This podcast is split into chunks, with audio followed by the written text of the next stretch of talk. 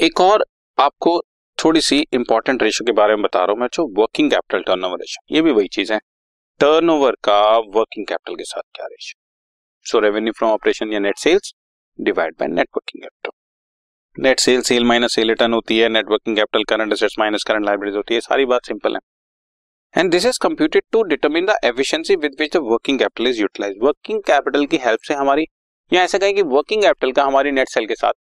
क्या रिलेशनशिप है कितने परसेंटेज आंसर आता है, या कितने टाइम्स आंसर आता है? तो उसकी वर्किंग कैपिटल की यूटिलाइजेशन का हमें पता लग जाता है। थोड़ी ट्वेल्थ क्लास के हिसाब से इसको कम इंपॉर्टेंस दी गई है तो हो सकता है इसके क्वेश्चन भी ना हो, या एक आधी हो बहुत सिंपल है sales divide by working capital okay